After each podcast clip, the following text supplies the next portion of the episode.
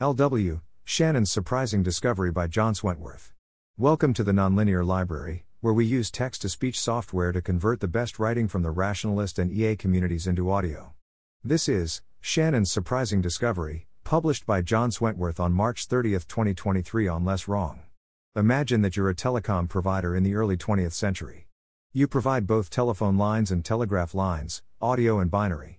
These two systems face quite different design constraints. The telegraph line only needs to be able to distinguish between high and low voltage.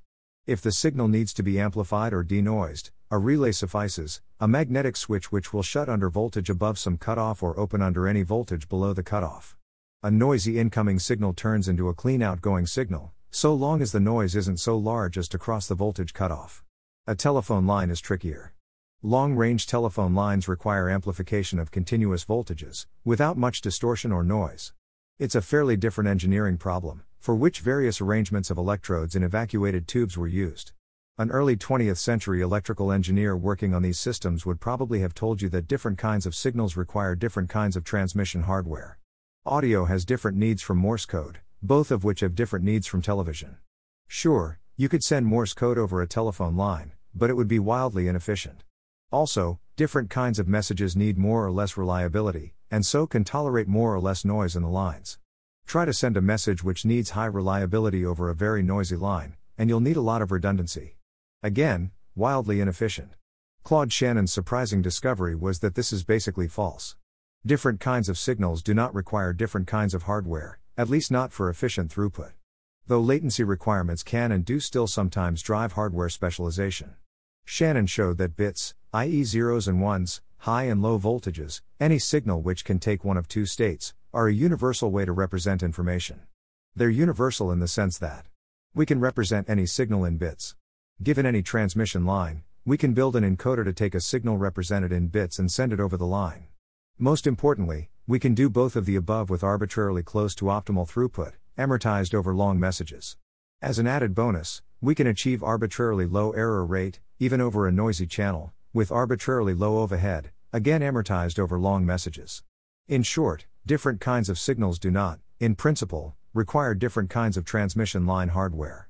We can just use one representation for everything, with arbitrarily little efficiency loss, with some clever encoding and decoding. That was the big surprise which originally made telecoms engineers excited about information theory, or communication theory, as it was called at the time. Aside, fungibility of information channel capacity. For purposes of studying agency, one major consequence of Shannon's discovery is that information channels are fungible, capacity is limited, but can be used to transmit whatever information we please, so long as we can build a suitable encoder and decoder. That makes information channel capacity a natural resource. Like money or energy, it's limited, but can be spent on a wide variety of different things. Like money or energy, there's usually some work required before spending information capacity. With money, we need to find people to trade with who have or produce what we want. With energy, we need to build a machine to turn energy into whatever we want. With information, we need to build the encoder and decoder. But the resource itself is flexible. Viewing information as a resource tells us important things mainly insofar as that resource is scarce, i.e., mainly insofar as there's limited information capacity in some place where a system needs it. Think of information channels between departments in a company, or between cells in an organism. When information capacity is scarce in a designed, evolved, or otherwise optimized system, we expect that capacity to be used, approximately, efficiently, for the same reasons and to the same extent that we expect resources like money or energy to be used efficiently. Insofar as the information capacity is not used efficiently, the system could work better, achieve more profit, higher fitness, etc., by freeing up some information capacity and using that spare capacity for something else. A frequentist, greater than Bayesian bridge. One interesting feature of Shannon's math is that it's expressed in the language of probability, specifically frequencies. The amount of information contained in a signal is given in terms of the frequency, i.e., probability, at which the signal takes on each of its possible values. Specifically, we calculate the amount of information, also called entropy, from the probabilities via Shannon's famous formula. Minus ipsilon pi. Dot where pi is the frequency at which the signal takes on value i. For instance, when designing Morse code, Samuel Morse estimated the frequency at which each letter appears in English text by counting the number of copies of each letter and sets of type used by printers. He found these frequencies, source.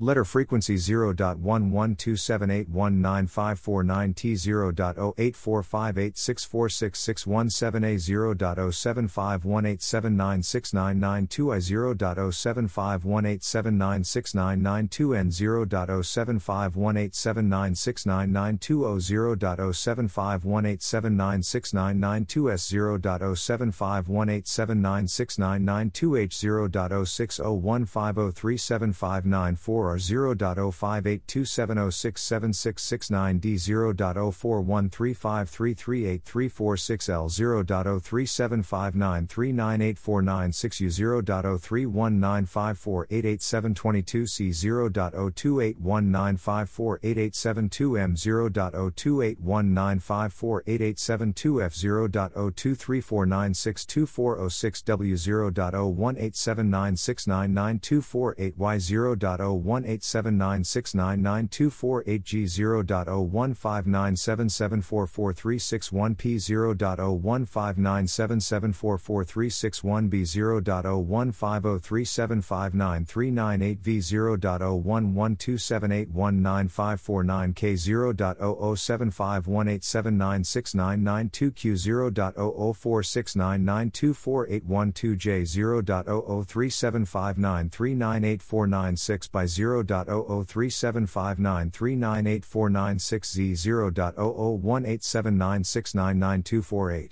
Plug in Shannon's formula, and we find that the information per letter in English based on these frequencies is about 0.36 bits. Morse himself used shorter codes for more frequent letters, and thereby came surprisingly close to Shannon's limit. This post estimates that he achieved about 91% efficiency. But wait, you say, letters aren't independent. The frequency of an E after it is probably quite different from the frequency of an E after a U, for instance. Hold that thought, we'll return to it shortly. Let's unpack what that 0.36 bits means, mathematically. If each letter were independent, with the frequencies given in the table, then we could design an encoder decoder pair which could send messages using only, arbitrarily close to, 0.36 bits per letter on average, amortized over long messages. But what if the assumptions we use to design our code aren't quite right? Independence is one issue, but before we even get to that, what happens if our frequencies aren't quite right? Morse estimated frequencies based on sets of type used by printers, that's probably an okay but not perfect proxy for letter frequencies. Dot and as you'd expect, the answer is that if we use an encoder decoder optimized for not quite the right frequencies, then we'll perform a little suboptimally. The closer the actual frequencies are to the frequencies we use to design the encoder decoder, the closer will be to optimal throughput. Specifically, the inefficiency incurred is quantified by KL divergence. Something interesting happened in those last two paragraphs. We started out talking about actual frequencies, for example, the frequency at which each letter appears in English text we ended up talking about the frequencies used to design the encoder decoder.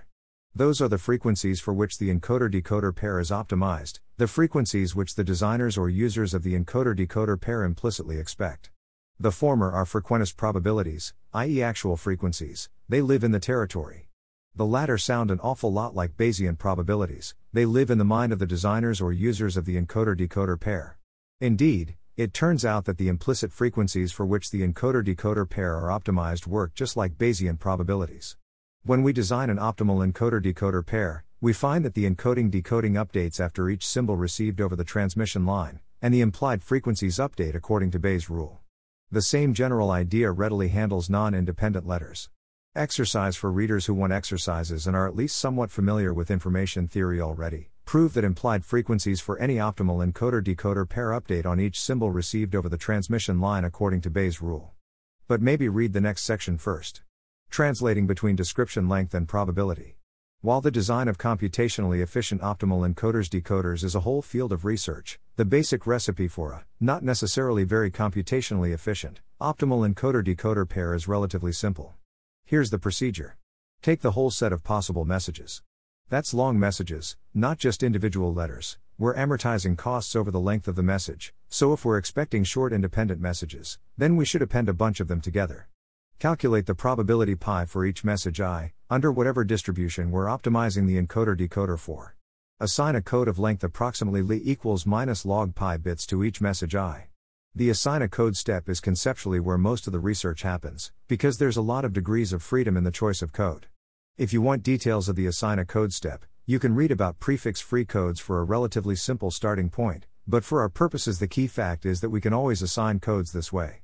Given such a code, the average number of bits to send a message is approximately IPLE equals minus ipilog pi. i.e. Shannon's optimal throughput limit. Key point if the designer's users of the encoder decoder pair expect message I with probability pi, then they'll assign it a code of length, approximately, li equals minus log pi. Conversely, if an encoder decoder pair uses a code of length, approximately, li, then their implied probability on message i is approximately pi equals 2 minus li. In other words, there's a simple general formula for translating between description lengths, a dot k a code length, and implied probabilities. To get a description length from a probability, take minus log pi. To get an implied probability from a description length, take 2 minus li. There is one catch, in principle, there could be multiple codes descriptions which decode to the same message. The obvious thing to do is then to add up the implied probabilities of each description which produces the same message. That indeed works great. However, it turns out that just taking the minimum description length, i.e., the length of the shortest code description which produces the message, is a good enough approximation of that sum in one particularly powerful class of codes universal Turing machines. Minimum description length. How could we use a universal Turing machine, or, more generally, a program in a Turing complete language, as code? Well, the encoder finds a program which outputs the message. It then sends that program over the transmission line. The decoder runs the program to obtain the message, in other words, the decoder is just the Turing machine, or an interpreter for the Turing complete programming language. On the one hand, designing an ideal encoder for such a system is impossible in general, the problem of finding the shortest program which outputs a particular message is uncomputable. On the other hand, such an encoder decoder pair would be universal in a rather strong sense. Their code could adapt on the fly to compress any computable pattern in a message. That makes such encoder decoder pairs interesting to study as an idealized limit of codes. That's the basic idea behind Solomonoff Kolmogorov slash minimum description length probabilities, from an information theoretic angle. The formula li equals minus log pi gives us a straightforward method to translate between the language of probability and the language of minimum description length. The translation is useful mainly because most work in physics, economics, AI, etc., is in the language of probability, but minimum description length is often conceptually clearer, especially when talking about the probabilities of constant strings. One example of translation when using a universal encoder decoder pair, the choice of Turing machine, or programming language, acts as the prior. The language determines the minimum description length of each message, and therefore the approximate implicit probability to minimum description length of each message before any symbols are transmitted. Different Turing machines or languages yield different implicit priors. Another example of translation, in probability, x and y are independent if px, y equals px py. So, in the language of minimum description length, two messages x and y should be independent if lx, y minus log pex, y equals minus log pex, minus log y lx plus ly. In other words, for independent x and y, the length of the shortest program which generates both x and y is approximately the sum of the lengths of the shortest programs which generate x and y separately. We cannot, for instance, save any program length by writing a program to compute just x, and then writing a separate program which uses x to generate y. Summary The first big surprise from Shannon is that information is fungible. Any information has some size, measurable in bits, and any information channel has some capacity, also measurable in bits. For purposes of throughput, it doesn't matter what information goes over what channel, all that matters is size and capacity. That makes information channel capacity a natural resource, similar to money or energy. It can be spent on a wide variety of things, and we should expect heavily optimized systems to use it efficiently. Shannon starts with frequentist probabilities, i.e., actual frequencies of messages. But we quickly encounter Bayesian probabilities, the implied probabilities of an encoder decoder pair. We can translate between encoding lengths li and implied probabilities pi via li equals minus log pi. The same formula gives us a standard way to translate between the language of minimum description length under some universal Turing machine, and the usual language of probability theory. By viewing the Turing machine as the decoder, we can ground that translation in the same interpretation of implied probabilities. I'm brushing under the rug the fact that not all programs halt, which means that the implied probabilities don't sum to 1. The obvious way to handle this is to sum up the implied probabilities of all the programs which do halt, then normalize by that sum. In information theoretic terms, just directly using a Turing machine as a decoder is inefficient, Because codes corresponding to non halting programs are unused, but we can make it more efficient by just removing the unused codes. Of course, the normalizer is uncomputable, but that's par for the course when dealing with Kolmogorov complexity. Thanks for listening. To help us out with the nonlinear library or to learn more, please visit nonlinear.org.